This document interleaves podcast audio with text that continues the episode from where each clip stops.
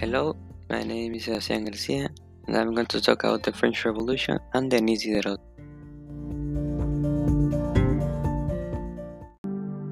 Why the French Revolution started?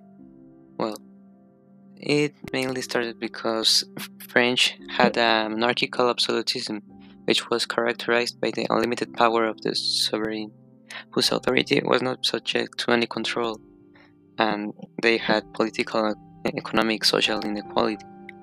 Also, payment of taxes as well as other tax levies exclusively by the third state or plain state, and the monopoly of wealth, especially the land, for the benefit only of the clergy and the nobility.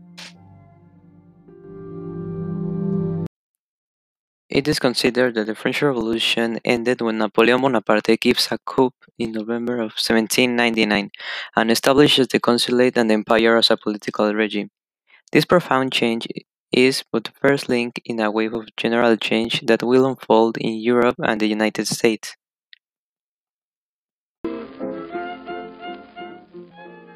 Maintenant, je vais parler de la biographie de Denis Diderot. Son nom était Denis Diderot. Il a été avec les cheveux frisés gris.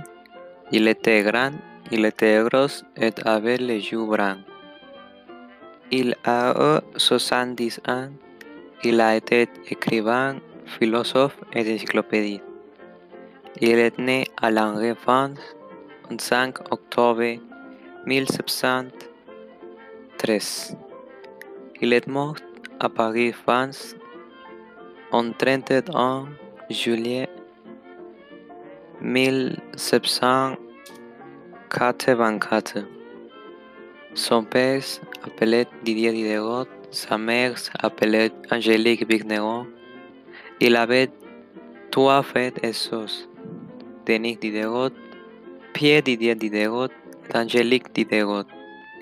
Il est marié à Anne-Antoinette Champon et il a une fille nommée Marie-Angélique de Vandoux.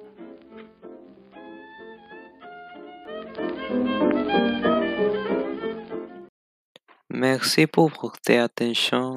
On continue la semaine prochaine.